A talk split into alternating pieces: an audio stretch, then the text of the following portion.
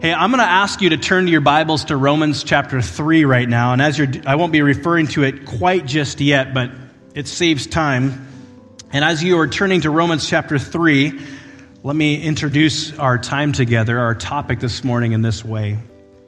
I don't know if you're aware of this or not, but again, statistics are somewhat whatever, kind of general over, overalizations of different things. But one statistic that's out there is this that an average adult makes 35,000 conscious decisions every single day. That's, to me, thought was kind of shocking or surprising. I'm like, 35,000 conscious decisions. That's not including the unconscious or impulsive decisions that we give very little or no thought to right? These are the conscious decisions that we make every single day, and it's a variety of decisions, obviously. Uh, it's interesting, you know, part of those sub statistics that were given was that even, uh, this, this must be a Western statistic because in some places in the world, they don't think much about this or as often as we might do, but we, as the average American adult, think about food at least 226 times a day what to eat, when to eat it, how to eat it, the manner in which you want to eat it, how you want to cook it. Thank you, Corey, a couple days ago for blessing my stomach. I look forward to the next one too, as well. Um, by the way, he's got he's getting his smoking uh, uh, refined to a T. I love it. I love it. You know, what's interesting is one's responsibility grows in life, or depending on uh, what, what, what you do in life and your responsibility increases, so does the number of choices that you have to make decisions about, right? And of course, some of those decisions that we have to make decisions about uh, are, are, a variety, but are also, they kind of hold a lot of weight or significance. For example, uh, which career path you young people might choose for a living, or even if you're middle aged going, I think I need to rethink my career path, those are big decisions to make in life. We also might think about who I might potentially marry. Uh, did I get it? Did I save enough for retirement potentially? Uh, what are the best parenting strategies? As an uncle, I was an amazing parent. Then I became a parent. And apparently, I was not a great parent. But we think about those things that are very important to us. But let me ask you this question Is there a decision that we must all make in life that trumps all other decisions? In the midst of 35,000 decisions we make consciously every single day, and I, don't, I didn't do the math, but if you add that up over how many days you live, that's a lot of decisions that our mind is computing that we're, make, that we're trying to make good decisions about, hopefully. But is there a decision that all human beings must make in life that matters most than all the other decisions or choices we make? I believe there is. I believe there's a, a, a, decision that trumps all other decisions that we must make in life. I believe that the most important issue of life that all human beings on the face of the earth, both histor- history past as well as future, they must make a conscious decision about is whether they are not, whether or not they are right with God. The most important decision you will make in your life is whether or not you are right with God. It's really a, a, a, an issue or really a question that I pose at every memorial that I, that I oversee. It's, I pose at the end of every sermon that I give this one question Are you right with God? Where is your standing with God? Are you at peace with God? Because this question forces us to grapple with our mortality. Alistair Begg said it really well. He says, There's nothing like the, the prospect of our mortality, the prospect of death, to clarify the issues of life. When we are staring death in the face, it makes us, it forces us to take inventory of our lives. And specifically, what it hopefully does is that we come to this place of going, Am I really right with God? Where do I stand with God? Am I truly at peace with God? It's, some, it's an issue that every person must deal with this side of eternity. After all, one day we will all stand before God and give account for our life here on earth. Of course, this question, am I right with God, precludes the possibility that not everyone is right with God, or that we may not be right with God. In fact, this is what Scripture teaches in Genesis chapter 3, right? The first two chapters of the Bible give us this kind of quick overview of like God created everything, and everything that God created, it was good, it was perfect, it was as it was intended to be. And He also created this thing called the human race. Men and women created in the image of God. Why? For the ultimate purpose to be in relationship with God. That's your design. That is what you were made to do is to be in relationship, to walk and to talk and to be in intimate fellowship with Almighty Creator God. To live outside of that function is to live a life inconsistent with your design. And that is why you will always be wanting when we don't have that, if that relationship with God does not exist. So, so far, Genesis 1 and Genesis 2, everything is really good. Everything is perfect. And then in Genesis 3, everything gets sabotaged. You know the story. This other character comes on the scene. Adam and Eve have uninhibited fellowship with God. And then guess what happens? The, what we call Satan or Lucifer, also known as the accuser and the deceiver, he comes, he deceives. Adam and Eve fall into temptation. They sin, they rebel against God, and everything that was once perfect and that relationship that once existed with God was severed. It was every, all of God's creation was corrupted, and that relationship that you and I were created for was severed because of the first sin of rebellion. Now we can no longer live as we were intended or created to live. And Paul reaffirms this, this rebellious status or this un, now this unrighteous status in Romans chapter 3 verses 10 through 12 when he says that there, nobody is righteous. No, not one. No one understands. No one seeks after God. All have turned aside. Together they have become worthless. No one does good, not even one. You know, there's this idea culturally that says something along these lines people are basically good and sometimes do bad things. If you look at Romans 3, I don't see that in here. No one is righteous. No one does good. No one seeks after God. All have turned aside. All have become worthless. Not even one. It's just like, oh, so this idea that people are relatively good, that sometimes do bad things, is unbiblical. It's simply not true. The Bible teaches that people are bad.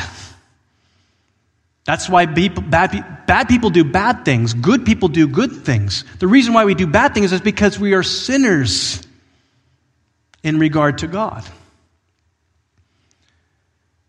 And since the Bible is our ultimate authority on all matters of life and for godliness, and because it states very clearly that no one is right before God because of our sin that we inherited from Adam and Eve, then the real question that you and I and all people have to come to grips with or grapple with is this How can I be right with God?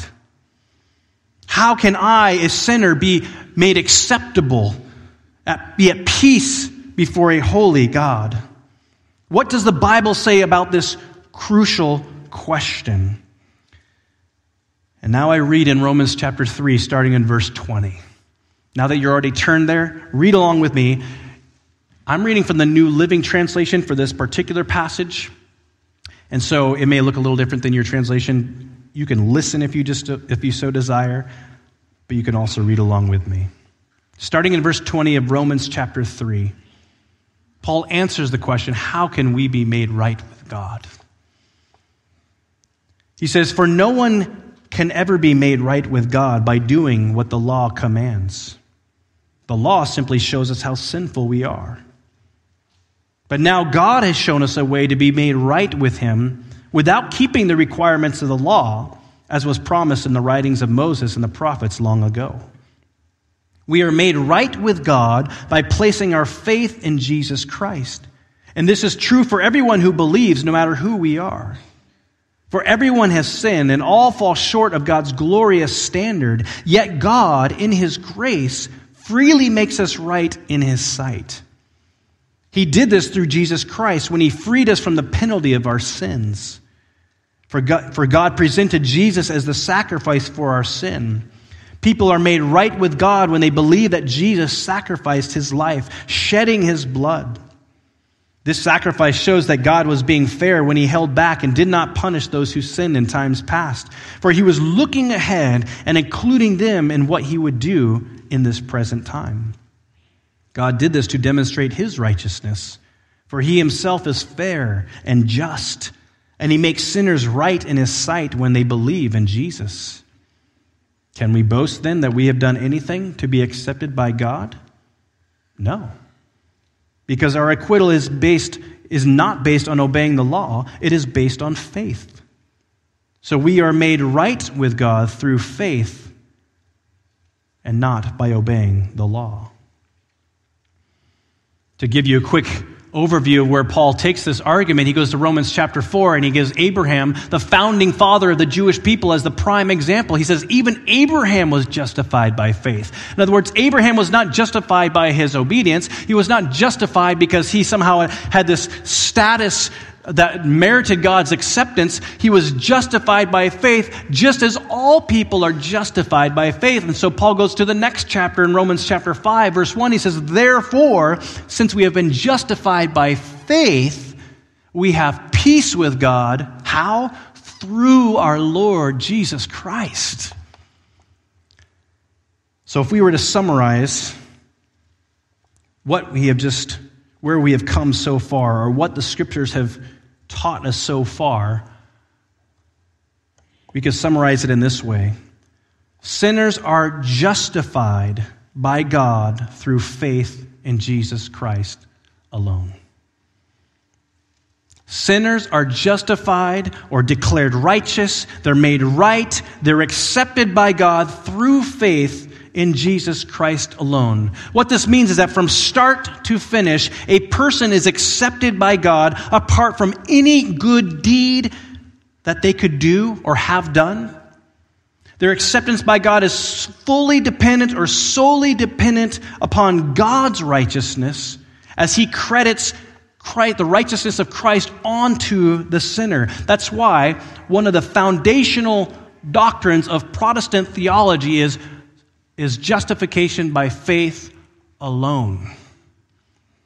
Justification by faith alone. Just to give you a quick recap, we've been going through our membership series. We've gone through what is the church, and we've gone through a whole number of things. What is membership? Who, you know, the leadership structure, and then we eventually moved into uh, our statement of faith, we talked about the authority of Scripture. Pastor Mike yes, or last week talked about uh, the triunity or the Trinity, the Godhead, understanding who He is. This morning we are discussing this the- massive and significant understanding of justification by faith alone. By the way, these are, uh, because I know sometimes this can be misleading uh, depending on who you talk to, but these are non negotiable tenets. To be a member of this church, there's no room or wiggle room for going, well, I kind of get it, or I kind of agree. We are, we are unapologetic, and there's no room for reinterpretation. I'll put it that way. We are justified by faith alone.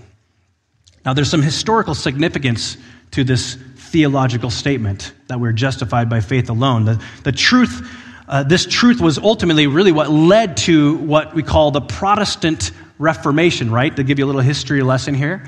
The Protestant Reformation happened just over 500 years ago, uh, and um, in its corruption, we see that the Catholic Church was encouraging all sorts of unbiblical and, and damning ways that people could be made right with God. For example, they, they offered forgiveness of sins for a certain amount of money. And they also sold what we call indulgences at that time. Indulgences wasn't uh, forgiveness for the sins, is after you were forgiven for your sins, then you could also pay money to, in a sense, alleviate or, or, or completely put aside any punishment. So even though you could be forgiven, you still had to pay the punishment, either in this life or in purgatory. And so you could pay money to kind of uh, remove that punishment.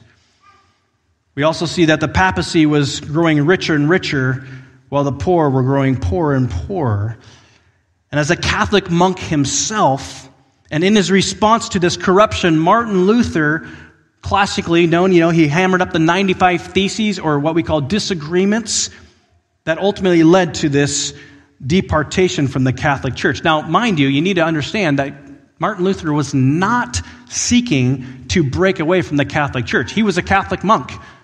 All, in a sense, Christians were Catholic because Catholic means universal. So this is kind of the universal Christian church at the time, though it was going through many corruptions. And so Martin Luther's going, hey, wait a second, time out. I have some issues with some of the things that are put forward. I have some issues with some of the practices and the things that are endorsed through the church that I do not see clearly laid out in Scripture.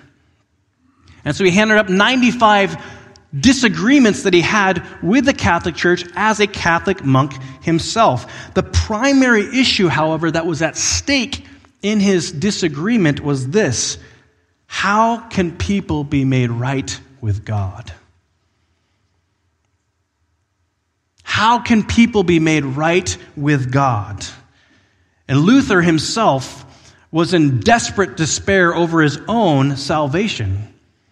You know, he was doing all the right things, and yet his heart was no long, was not at peace. He was uncertain about his status with God until he stumbled upon Paul's words in Romans 1, verse 17 The righteous shall live by faith.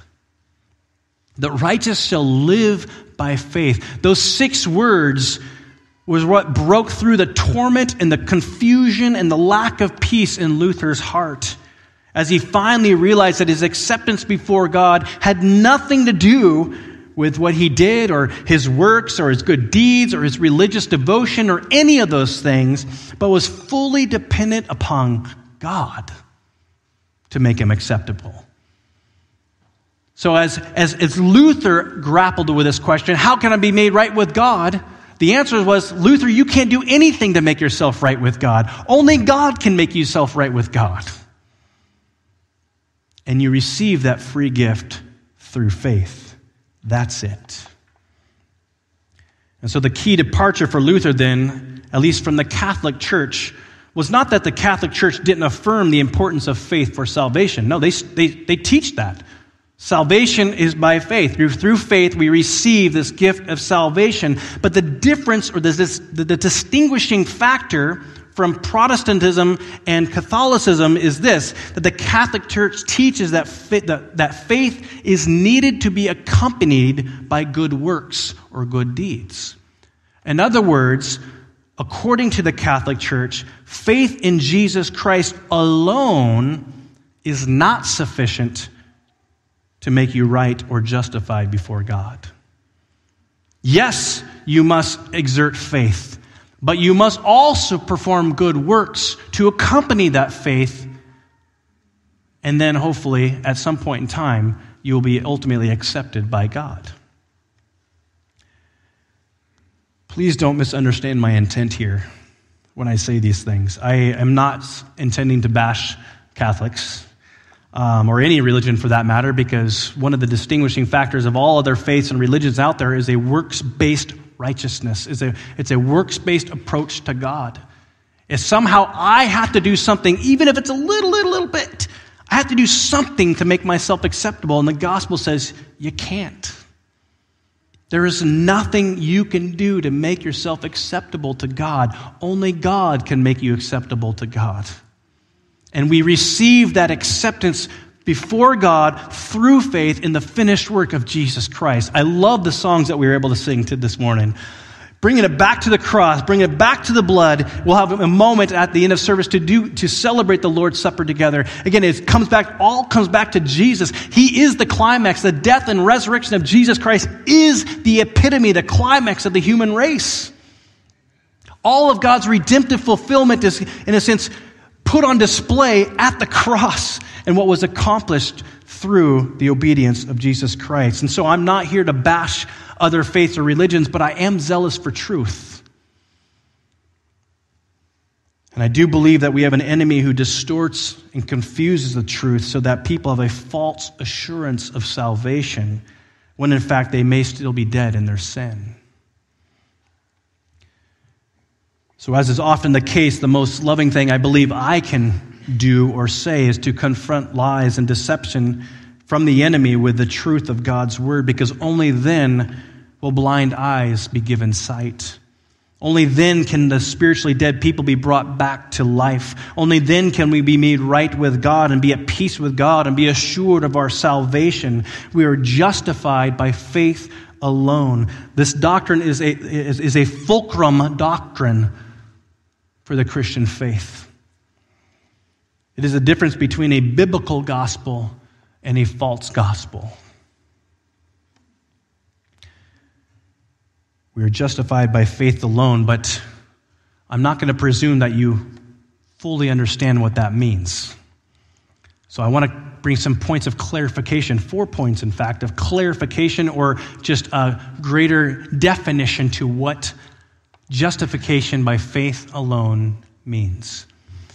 The first point of clarification is this God is the one who justifies sinners. God is the one who justifies sinners. Paul says in Romans 3:26 that God is both the just and the justifier. Romans 8:33, who shall bring any charge against God's elect? Paul asks the question. It is God who justifies. I appreciate what John Murray says. He says the truth that God justifies really needs to be underlined. He says we do not justify ourselves. Justification is not our apology, nor is it, is it the effect of, uh, of any process of self exaltation.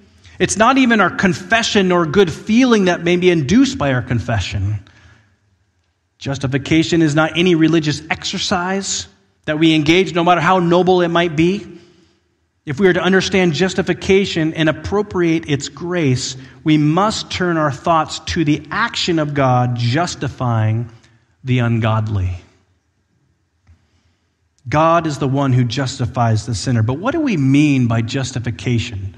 Again, sometimes we can have Christian terminology and, and we can, we can kind of grasp and get a sense of it, but what do we mean when we use this term justification or, or that God is the one who justifies? Well, I believe it's helpful, and I actually believe it's biblically accurate to think of justification more on the uh, kind of as a legal term or a legal declaration. It's a forensic term. You might want to kind of envision in your mind kind of a, a court of law, right? Right, George? Is like, as a retired judge, he knows it all too well. You think of a court of law where the judge hands down a verdict to the defendant. Yet in this case, or in our case, the evidence points to our guilt. We're guilty before God, right? Romans 3 clearly establishes that. No one does good. We're all unrighteous. We are all gone astray. We're all rebellion. We're all dead in our sin. So the judge hands out the verdict and says, You are guilty in your sin. But here's the whole irony of all irony. Here's the whole twist in the story. In spite of our guilt, God, the judge, pronounces you innocent. Whoa. What? You know you're guilty. God knows you're guilty. And he says, You are innocent. So when we talk about justification by faith alone, and when the Bible teaches on this, that God is the one who justifies the sinner, what it means is that God pronounces and accepts and even treats you as a sinner, but innocent. He treats you, the sinner, as innocent, as if you never did anything wrong, even though you have. It's a declaration about you. Now, let me just kind of clarify something here because what we're not saying is that God, by justifying the sinner, that you are actually righteous. That's not what we're saying. That's not what the Bible teaches. He's not saying God declares you righteous, therefore you are intrinsically or by essence now righteous. No. God is declaring that you are righteous, declaring that you're innocent and perfect. And then from that declaration about you, God initiates the process within you to actually make you righteous. Here's the old irony of it. God doesn't say, you're accepted before me if you can kind of reach a certain, you know, reach the certain bar or reach a certain standard. He says, no, I'm going to declare you as if you already did reach the standard, and now I'm actually going to make it true of you. That's why we've said over and over again God's number one goal for you is not to give you a happy life, to give you a comfortable life. God's number one goal for you is to transform your life, is to remake your life, He's declared you righteous. He's declared you innocent. All that is true of you as if you were perfect and righteous before Him. And now He's going, the, now He's initiated this process of actually making it true of your life.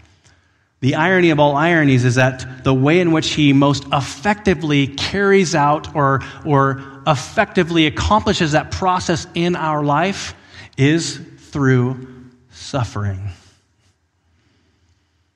is through trials and struggles. That's God's means by which He is able to refine and remake us so that we might reflect Him more fully. So that we might reflect His glory, that we might, that we might be witnesses for Him in the most effective way possible. I believe one glorious aspect about this truth that God is the one who justifies us is this that when God declares us as righteous, that righteous declaration about us stands against every, any and every accusation brought against us. Isn't that incredible? When God says to you, you are innocent, it doesn't matter who, even if it's the ultimate enemy, the accuser and the liar, it doesn't matter if any he brings a charge against you. If God be for us, what does Paul say? Then who can be against us? So I find great comfort and I find great peace, and I hope you do as well. Because when God says you're innocent, you're free, you're clean, you're accepted, even though we might conjure up or self induce or even legitimately experience condemnation by others, guess what? God doesn't condemn you. It doesn't mean that we don't, aren't at fault, and it doesn't mean that we don't need to still confess our sins when we sin against God. But when it comes to your moral and righteous standing before God, He says, You're clean and you're innocent. You're my child. I've adopted you. It's done. And no one can take you from the Father's hand. A question as I think about this whole process of justification by faith alone is how in the world can God fairly and justly declare sinners as righteous? I mean, it just seems kind of crazy. Like, yeah, you're guilty, but we'll just call you innocent. It almost seems like kind of like a dismissal of justice in some ways. And that brings us to our second point of clarification that sinners are justified by faith in Christ's death on the cross. The way in which God can fairly and justly declare guilty sinners as righteous is, is through faith in Christ's death on the cross. You see, brothers and sisters, the cross displays both the justice of God as well as the grace of God. We see both put on display. The justice of God is on display in that God punishes the sin that we have committed, the sin that we are guilty of. But it also puts God's grace on display in that He provides a substitute for our sin. I love that verse in 2 Corinthians 5:21. It's kind of the great exchange verse, right? Paul says, "For our sake he made him, God made Jesus to be sin who knew no sin, so that in him we might become the righteousness of God." What Paul is saying in that verse is this. Basically, God put the sin, our guilt and our sin onto Christ, and we received his righteous status. It's classically known as what's called imputation where Jesus satisfied the demands of justice by his perfect obedience, and we got the status of his perfect obedience as if we were perfectly obedient. And then he also he satisfied the demands of justice by incurring on the, the sins of this world at the cross. And so this great exchange is at play here. Jesus takes our sin, we take on his righteousness, and now we stand innocent and free and accepted and at peace with God. It's crazy when you think about it. because we did nothing to deserve it. Now, it's crucial that we recognize something. Again, there's all kinds of ways in which we can kind of go off these um, rabbit trails and, and I would say unbiblical um, ideas or conclusions.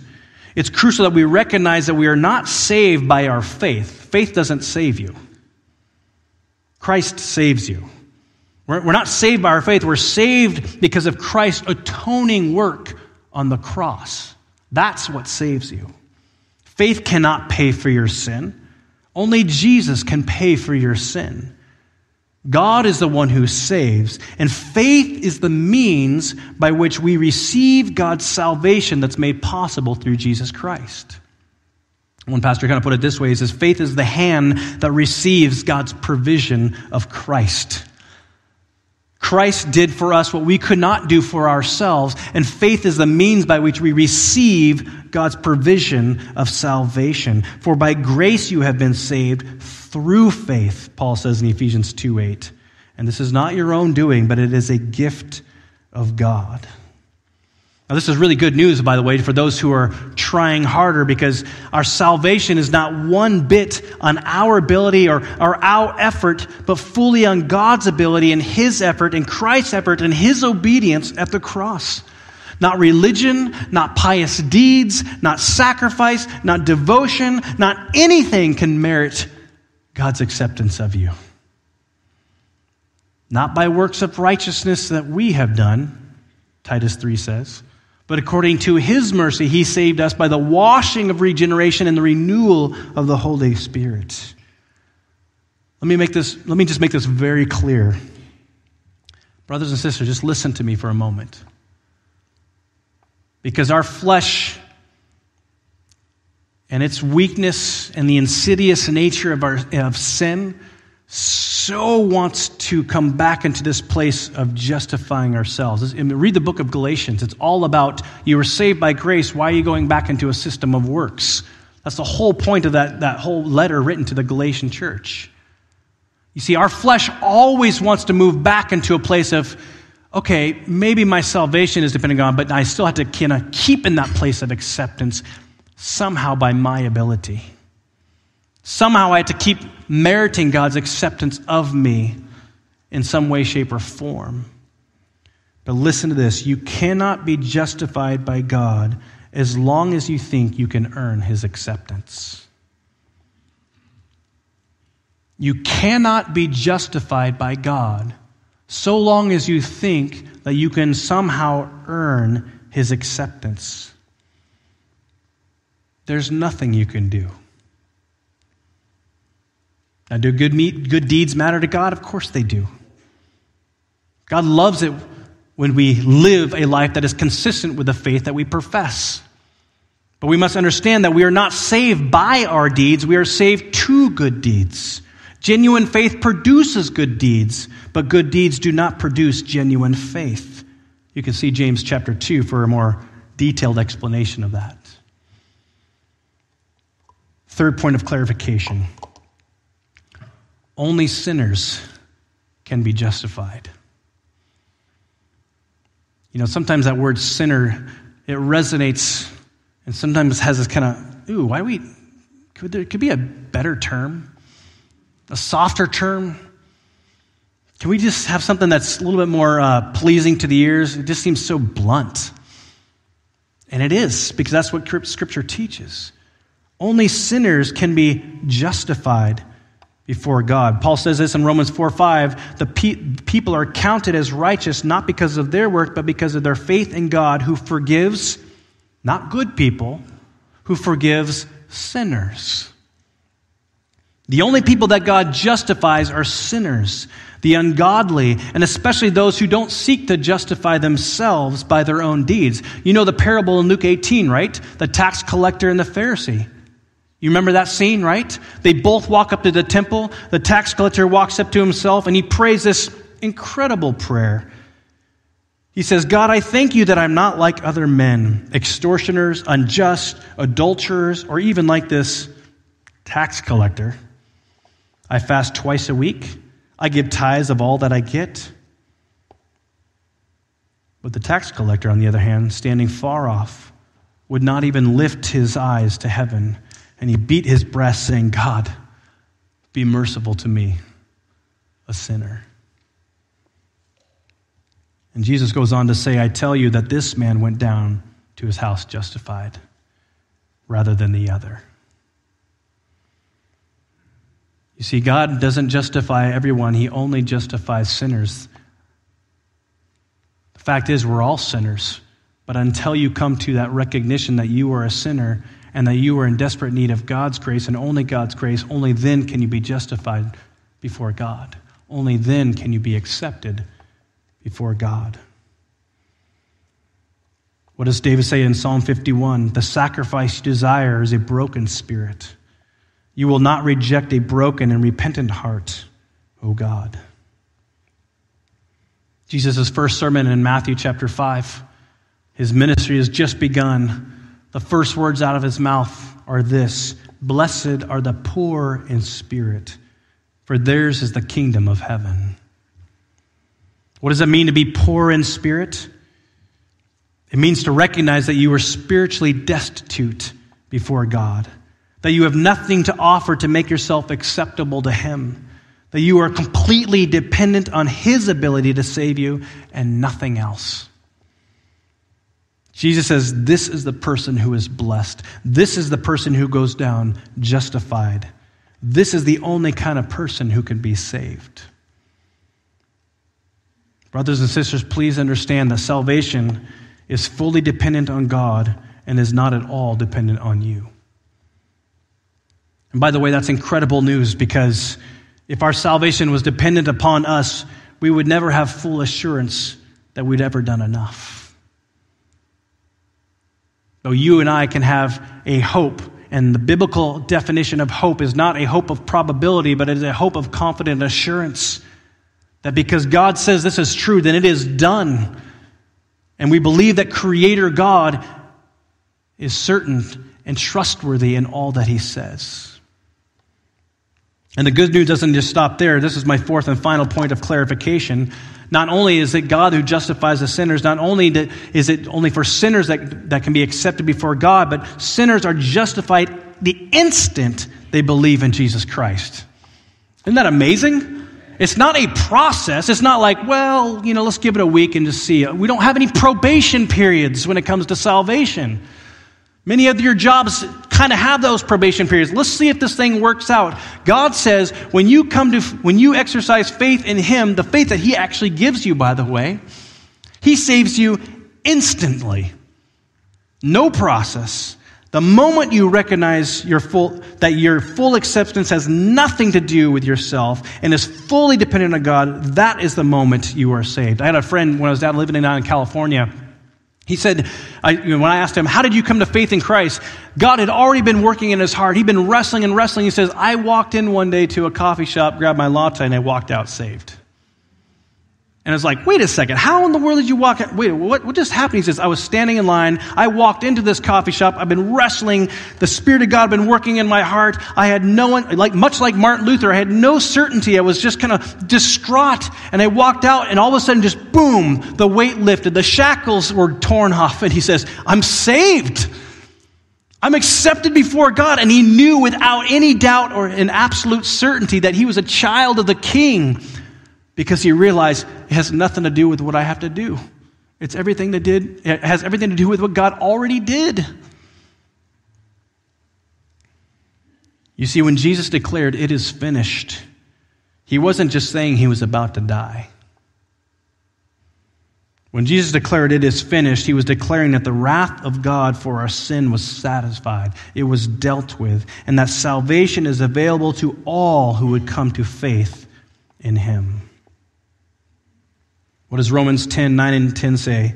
If you confess with your mouth that Jesus is Lord and believe in your heart that God raised him from the dead, you will be saved. For with the heart one believes and is justified, and with the mouth one confesses and is saved. For everyone who calls on the name of the Lord will be saved. So, as I close our time here this morning, let me ask you this question once again Are you right with God? Are you right with God? And let me ask you a follow up question. On what basis are you right with God? What reason do you have to believe that you are right with God? Please understand that we are only right with God. We are only accepted by God when we come to recognize that our only hope in life and death is the finished work of Jesus on the cross. That's it. Jesus plus nothing equals everything. Jesus plus nothing equals eternal life. It is in that instant when we come to that recognition and we come to that place of dependence that we are instantly justified and accepted before God, and you are adopted into his family. Nothing and no one else. It's all Christ. He did it all. We depend perfectly, we, depend fully on his perfect obedience. All we have is Christ. That's it.